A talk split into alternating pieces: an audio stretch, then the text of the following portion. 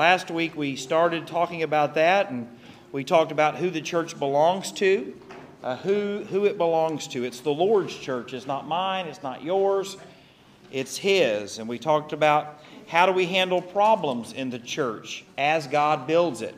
Um, because as God uh, brings us together as sinful and fallen people, there are going to be problems. And uh, uh, if you are looking for a perfect church or a church that never has problems, you will not find them on this side of heaven. Uh, we looked at what does the church look like when it's working like it should. And all of us have probably had a vehicle that, that was driving good, it was running well, and then something kind of got off and it didn't run the same way. It didn't drive well. And so, what does the church look like when it's working like it should? And then we looked at how does God keep the church on track because no matter what an organization is, uh, or the church, which is an organization and a organism, a group of believers, everything will drift the wrong direction. Uh, it's just like your health. If you stop counting calories and you stop exercising and you just say, you know what, we're on vacation this week, uh, we're not going to worry about our diet, we're not going to worry about exercise, you are going to come back from vacation probably heavier than when you left. It's just the way it is. Uh, in our house, we uh, really try to stick to our monthly budget. We have different accounts and different amounts, and, and we try to keep track of that. But it is proven that if you don't have a budget and you don't keep track, you will spend more.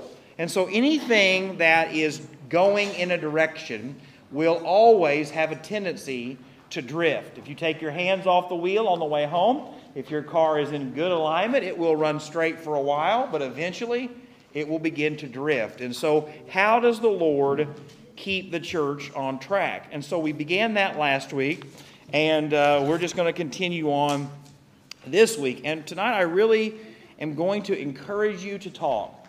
Um, some of your uh, comments might be very positive, some of them might be very negative in regards to what you have been through.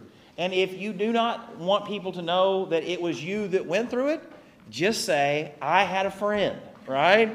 I had a friend that went to a church with a terrible pastor or terrible deacons or whatever it is, that is fine.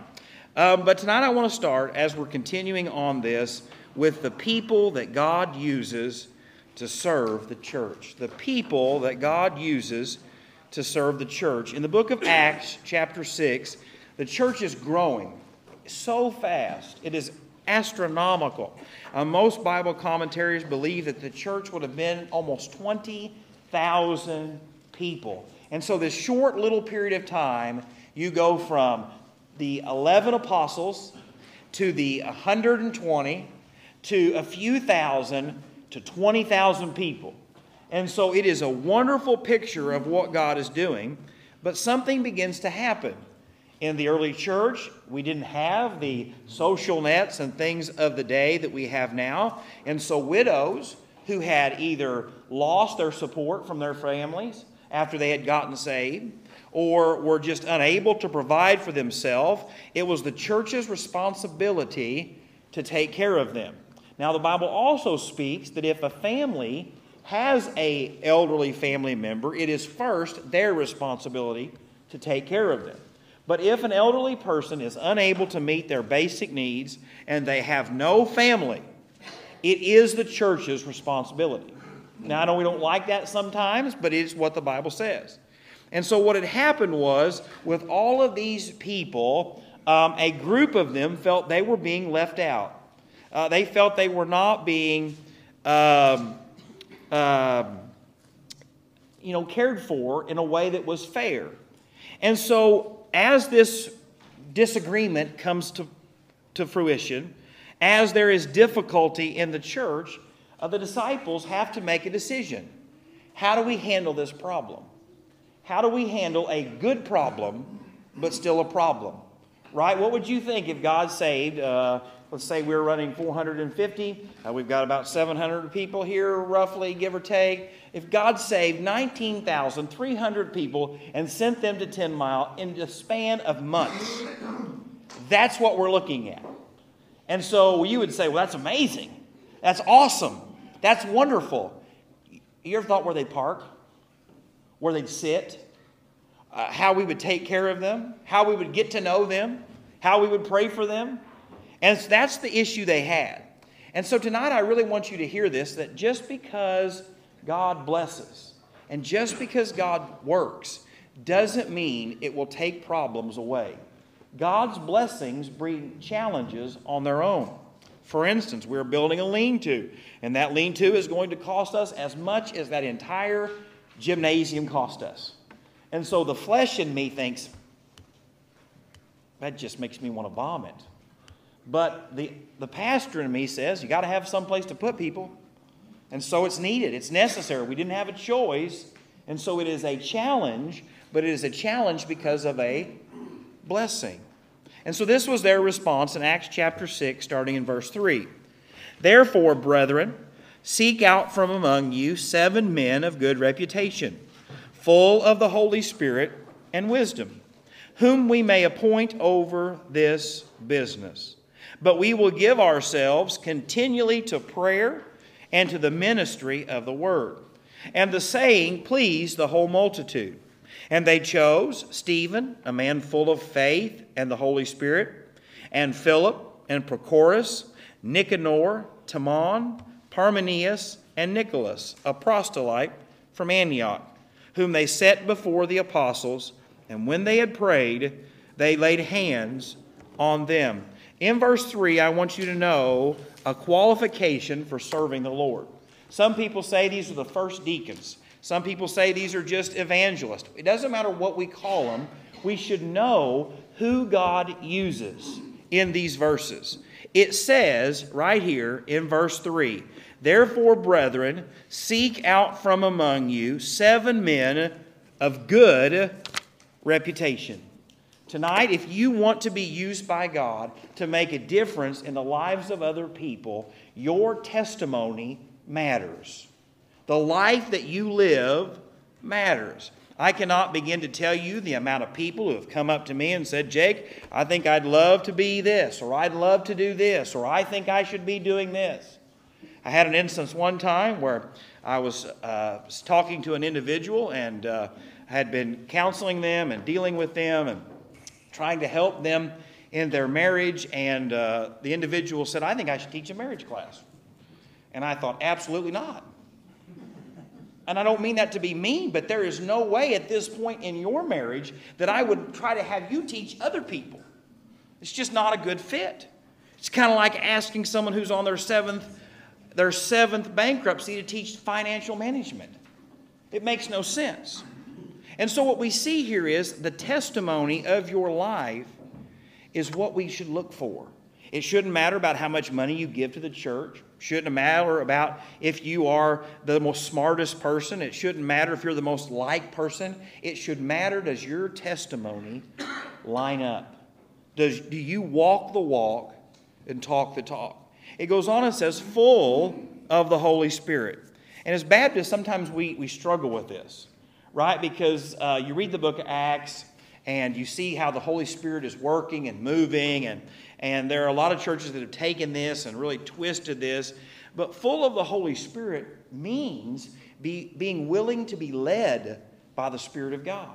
It doesn't mean that you have to have all of these flamboyant gifts and, and all of these things that are miracles. You have to be full of the Holy Spirit. That means you have to be led by the Spirit of God. That means when God leads you, guides you, and directs you, you're willing to go. If God calls you to go to someone and share the gospel, go. If God is working and moving in your life, it should be a common practice in your life to say, I don't really think I want to do that, but I really feel like the Lord wants me to. I really feel like God is leading me. Now, you have to be very careful there because I have heard a whole lot of people put that before something that God's Word says not to do. Right? I've had people say, well, I just feel like God doesn't want me to be married anymore. I don't love my wife anymore. And, you know, she left the, the toilet seat down three times in a row. And, you know, it just bothers me. And, and I just feel like the Lord's leading me in another direction. Well, I can say, the scripture says, no. And so we have to be very careful when that happens. But the third thing is wisdom. Your life should live a life of good reputation. You should be willing to be led by the Spirit of God, and you should show wisdom. Now, this is very hard because all of us look at ourselves, and most of us do not consider ourselves wise. We think, man, I messed this up, and I, I really messed this up, and I've not been very good here. And, but you have to step back for just a moment. And wisdom really means that you have been willing to be taught and that you are living out the things of God. You say, Jake, that's the same as the first one. No. It is literally how you apply God's word to your life. That means that wisdom is knowing that sometimes it's best to keep your mouth shut and not attend every fight that you're invited to. Sometimes wisdom is knowing when to do things and not to do things that God's word does not specifically tell you. You know, sometimes people will say, Well, Jake, how do I know where God wants me to work? The Bible doesn't say, Thou shalt work at Hobby Lobby instead of Wendy's, right? Well, I think you should work at Hobby Lobby because they don't work on Sunday, but that's just my personal opinion. And I think those kind of decisions that people begin to make show wisdom. For instance, this is one that hits close to home. It might upset you. That's okay. It just doesn't bother me anymore. When you or I begin to sign up for things that take us away from church on Sunday morning, that's a lack of wisdom. It just is. You say, Well, Jake, I, I don't know if I agree with that. That's okay. You could be wrong. But literally, we are not to sake, forsake the assembling of ourselves together. I understand that. My wife and kids come to the first service a lot, come to Sunday school, and then leave. Go play softball on Sunday afternoon and come home. Come home to church on Sunday night. Do I like it? Absolutely not. Do I think it's right? Some days yes, some days no. But the thing that I have refused to compromise is, is the day that my children begin to skip church on Sunday morning is the day you'll have my resignation because it will make me the epitome of hypocrisy. And if you won't accept it, you are foolish. Because why? It's wisdom. Where do families need to be together on the Lord's day? The Lord's house. Worshiping together. Does that mean you shouldn't take vacation or no, I understand that. But friends, wisdom is knowing how to apply God's principles when it's not specific those areas of your life that could be the gray areas, those areas of your life that really, you know, could go different to know what honors God. So, thoughts. Has that been the way that you have seen people be asked to serve in church in your life? Yeah. I think that's one of those things that is, you have to be careful because if the Lord shows you that you shouldn't, you should. I don't want to mow my yard any day of the week, is what I've decided, let alone Sunday. But here's one I heard one time from an old man, and I'm not going to say his age, but when he was a boy, his dad used to say, You can wash your car in the backyard, but you can't wash your car in the front yard. Because I don't want other church people seeing you wash your car on Sunday. And that is one of those areas that if you felt it was wrong, don't let them wash it at all. Or if you felt it wasn't wrong, wash it. If you want to come wash my car on a Sunday, don't. But if you want to wash your car, that's fine. But the mindset of as long as other church people don't see it, that's all that matters. And friends, that's what's wrong in the church. It doesn't matter if we disagree on certain things, the little things, but we ought to be willing to live out those little things unapologetically. But yes, others.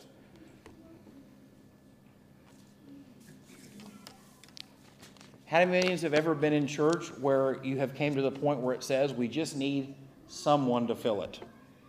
Right? We got to have somebody. It might as well be them. My motto is if God cannot raise up someone to serve, you don't need to have it. You say, well, what about vacation Bible school? If God can't raise up the workers, you shouldn't have it. If a church can't find a pastor, this is going to be difficult and this is going to be hard, okay? Maybe God's done with it. And that's a scary thought. It's a very scary thought.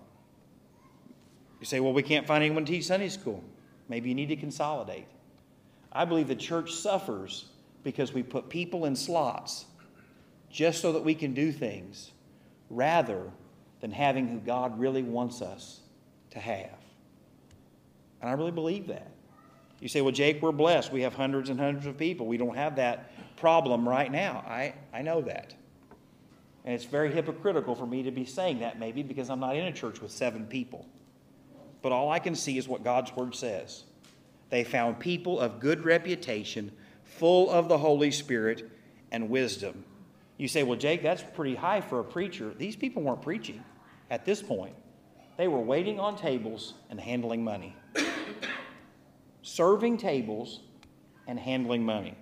So tonight, when we tear down tables and set them up in the, in the uh, uh, whatever that building over there is called, the gym, literally waiting on tables, serving in the simplest of capacities.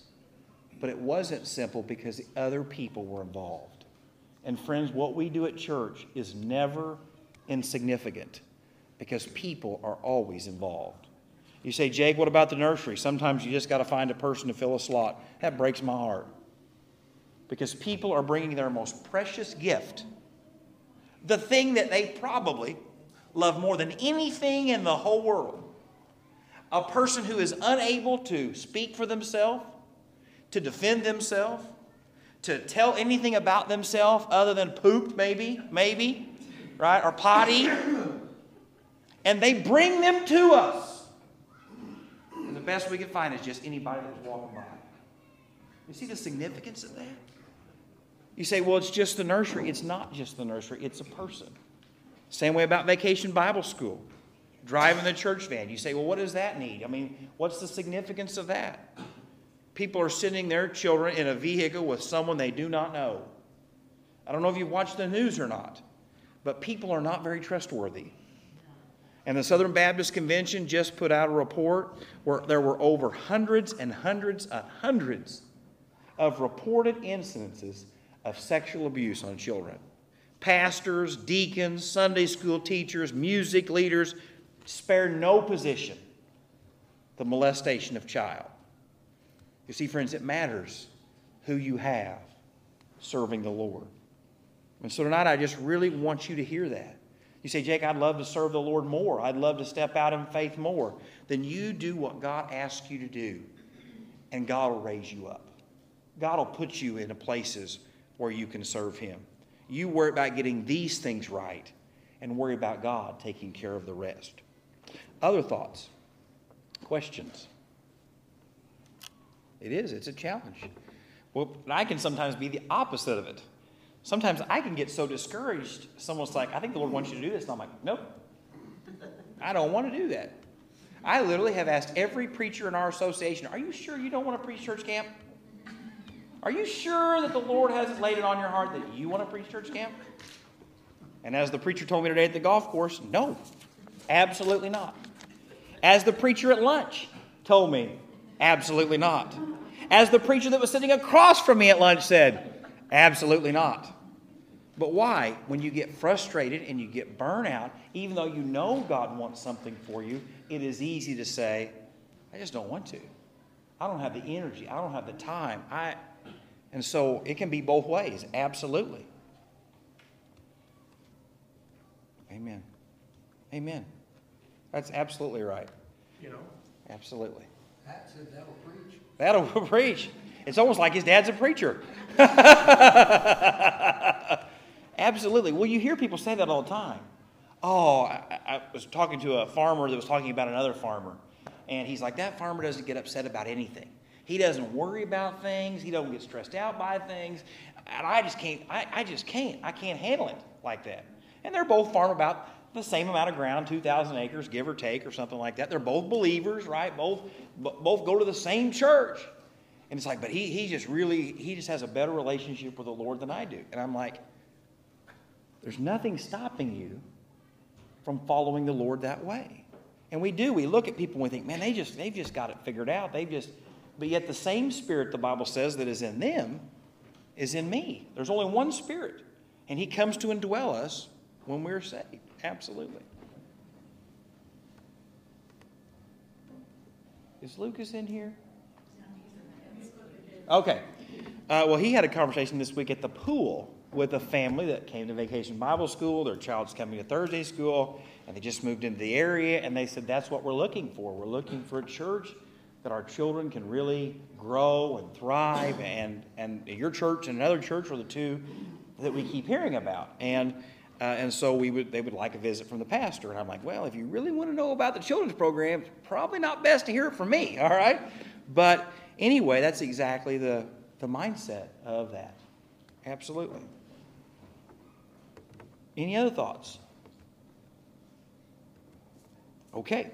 So the second thing I want to show you tonight is the people that God uses to teach and reach. And tonight I want to just stop here for a moment because this is a very difficult topic because as, as Bible believing Christians, we believe in the priesthood of the believer. That means that if you are a child of God, you have every privilege and right as any other believer. Okay? You can approach God in prayer just like Billy Graham. All right? Uh, you can approach God in prayer and have the same access through the person and work of the Holy Spirit as the greatest religious leader on the planet. You do not have to go to someone else, all right?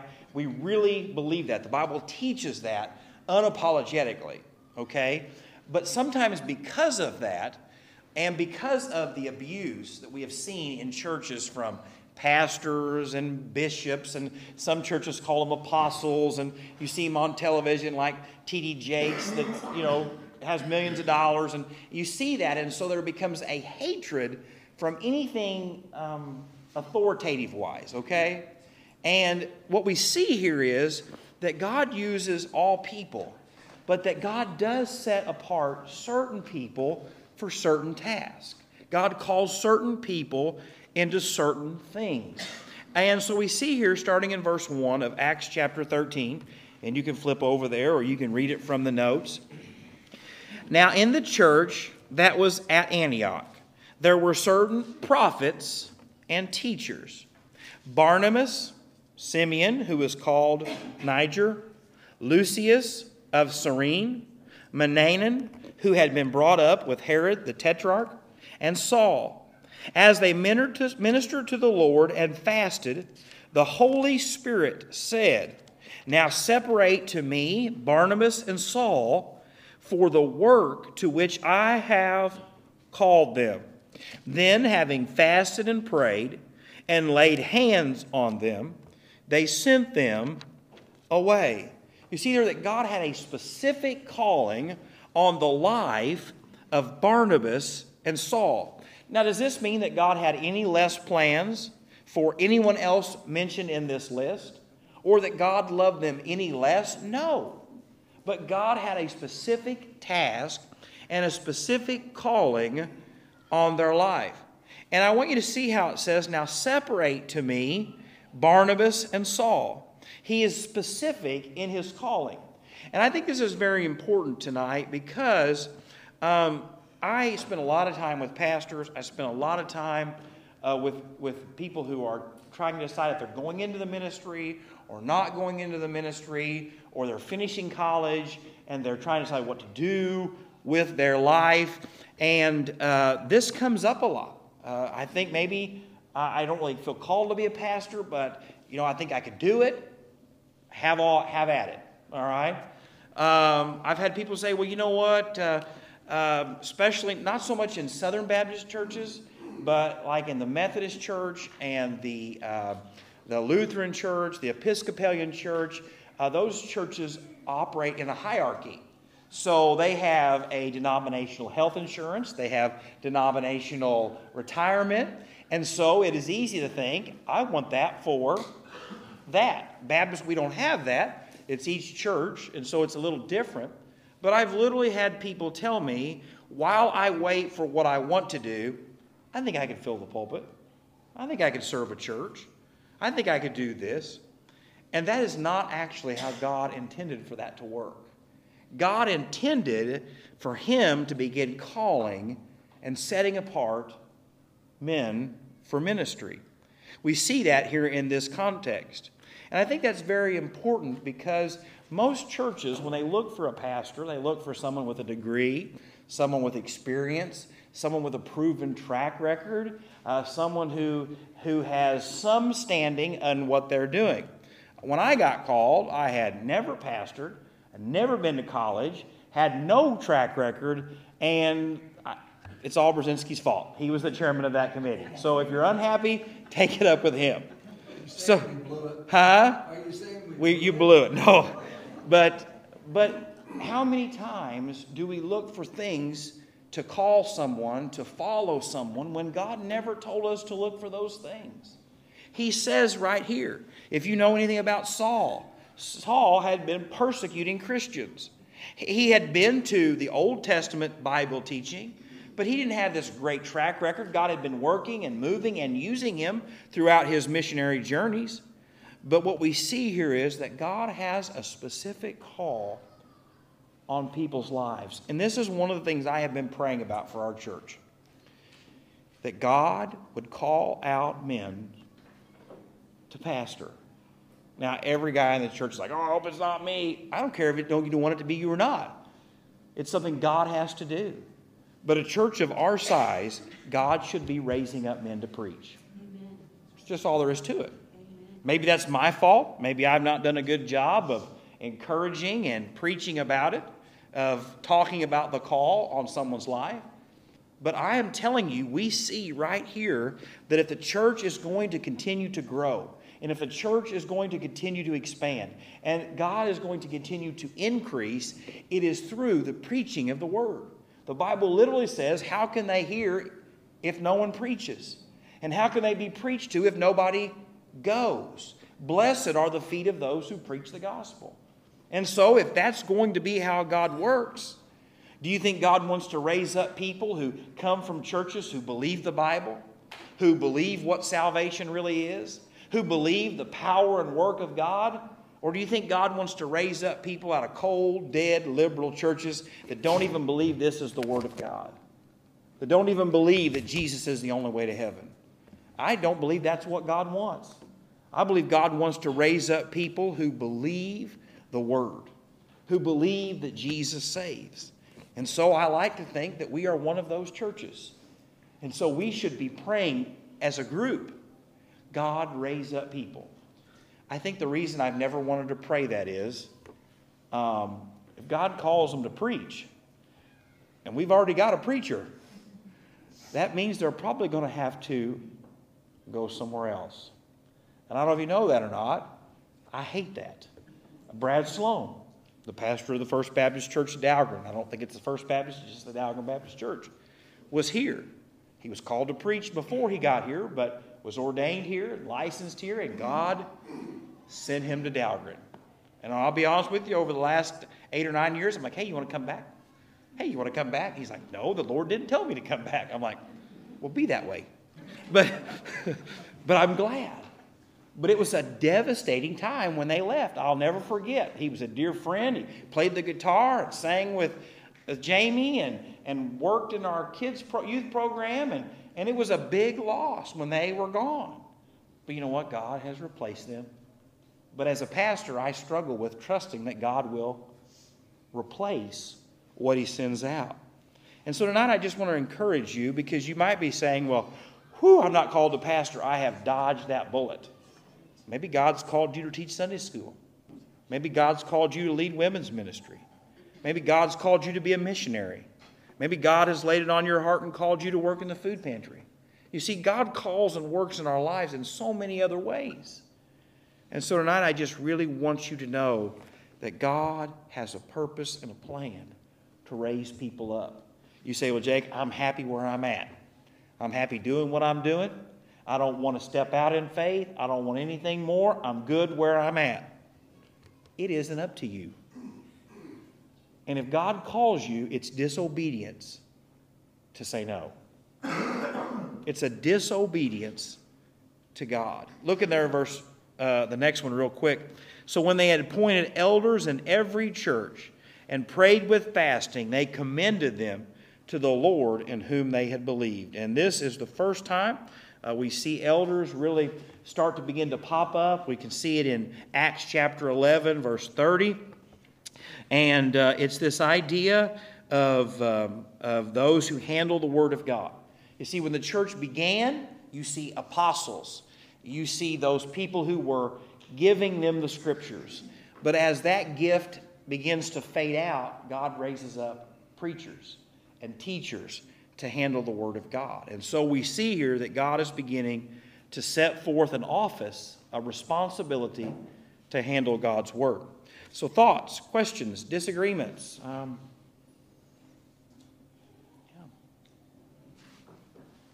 Participation was good on the last one. Don't quit me now.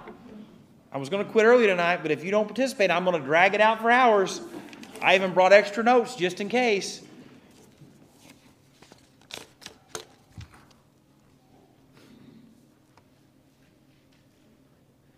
Yeah, it was always my dream to stand in front of people.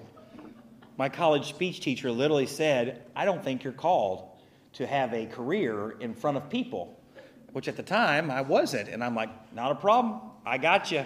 I'll go to Walgreens. I can handle this. I can clean toilets for a living. Right up my alley. It was not a pleasant experience.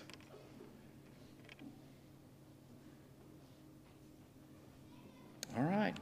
Last thing I have this, tonight for you, and I'm going to try to be done quick, is God has a bigger picture and vision of the church than we can imagine. The reason that we talked about the people who serve the church and the people who teach the church is because God is going to increase the church. Look what it says in verse 27. Now, when they had come and gathered the church together, they reported all that God had done with them and that he had opened the door of faith to the Gentiles. A whole new group of people, the rest of the world. If you've ever looked at a map, Israel is little bitty. It is a little bitty Jewish country surrounded by enemies. And even at its heyday, under David and Solomon, Israel was a little bitty country. And so when you think about its significance, it's not numerical, it's just a small group of people. But what God does is He takes the message of salvation, the hope of forgiveness, and takes it from this little group of people and gives it to the whole world. And I think all of yous are old enough to see a globe, all right? You've seen a map of the world. God's vision and purpose for the church was much bigger than they could have ever imagined. But the thing with building something is you have to have someone care for it. And I believe this is what stops churches from growing. Why they stop growing. And if you know anything about it, if you stop growing, then you begin to slowly start dying. And in the church world, it is this when God grows you to a point where people will not teach and serve, God will send you no more. I want you to hear that tonight. When God grows you to a place where more people will not serve and teach, God will grow you no more. Um, Leanne, you and uh, Kathy worked at the preschool for not a lot of years, uh, like I usually say, um, but uh, I might have said like combined 100 years one time. All right? My bad. I'm sorry. Sorry. But how many kids is a, is a really good number to manage in a classroom? 10. 10? How about with two? How many did you have at the preschool in a class? 18 to 20, right? And so, uh, Miss Bonnie, you taught kindergarten for years and years. What's the ideal kindergarten class? 18 to 20. 18 to 20. Now, how many do they recommend for infants, like in a daycare? Workers for One adult for every four kids. one adult for every four babies. Okay, I hope you know where I'm going with this. The Bible calls new believers old people in Christ. No, it calls them what? Babes. We have only seen the growth of most of our churches by transfers. So people come with Bible knowledge, they come with church knowledge. Most of you combined have Thousand years in church, okay? That's not bad. I don't mean that bad. There's a lot of you here tonight. That was a conservative number. But what do you do when God saves and sends you a homosexual who's never been in church? What do you do when God saves and sends a drunkard who's never been in church? What do you do when God saves an atheist who's never been in church? What do you do when God saves and you get the drift? And you have all these babes. You need people to minister and to care for them. If DCFS has strict requirements for the care of babies, who do we think we are that God doesn't have strict requirements on babes in Christ? How many people have been saved in great moves of God? When a church was on fire and, and God was blessing and God was working and God was moving and all these new people were coming in. It very rarely happens in church, but it was happening. And something happened, right? Aunt Bertha got upset because someone took her seat, right? Or, or some old guy got unhappy because they didn't use the organ. And they fought. And they split. And all those brand new believers did what? Just fell to the wayside. Just fell to the wayside.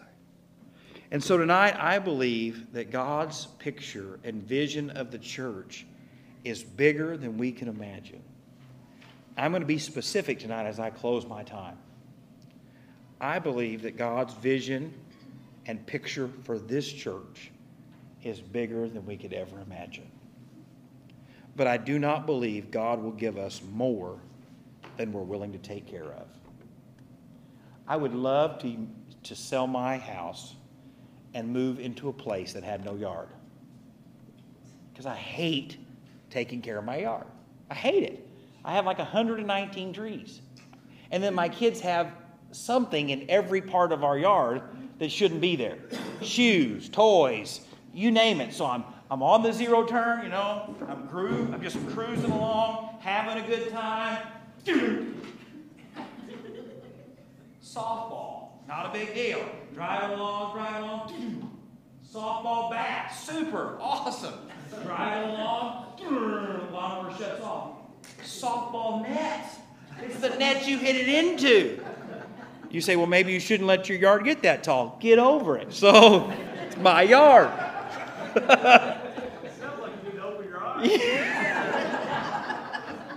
I'm not really paying attention when I'm mowing. I'm like, you know, just, just out there.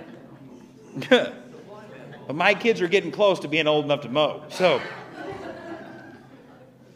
but friends, I really do believe this is it. When God's people are not willing to step up and to either be servants or teachers, God says, I'm not going to send you people that you're not going to take care of. And I believe that. I believe that with all of my heart. You say, Well, Jake, you can just do more. I will give you everything I've got for as long as I've got it. But, friends, it's bigger than that. The Bible says that it, the pastor is supposed to equip the saints to do the work of the ministry. I uh, had the privilege of going over this week to St. Louis with a family that had a, a family member in very bad health. And uh, it's amazing because uh, how generations view things. So, people in their 70s and 80s, uh, when tragedy strikes, they want their pastor. And I'm thankful for that. And so I drove over and prayed with the families. Younger families, eh, doesn't really matter. And some of it's just because prayer works no matter where you're at. But some of it is just the change in how we have viewed the pastor. It used to be a position that we respected and trusted and, and relied on, and because of so many scandals, that's changed. Right? It's just like politicians trust none of them. Pastors, trust none of them. Trust none of them. And I'm saying that as one. And so tonight, I really want you to hear this because it might be you making that 2 a.m. hospital visit. It might be you going over to share the gospel with your neighbor kid who started to come to church that wants to be saved. It might be you that's taking food by to that family that lost a loved one. It's you. And so tonight, my challenge to this group of people is where are you serving? Where are you teaching? What is God calling you to do? Because the cap for God's blessings here is us. This group of people that calls 10 Mile home.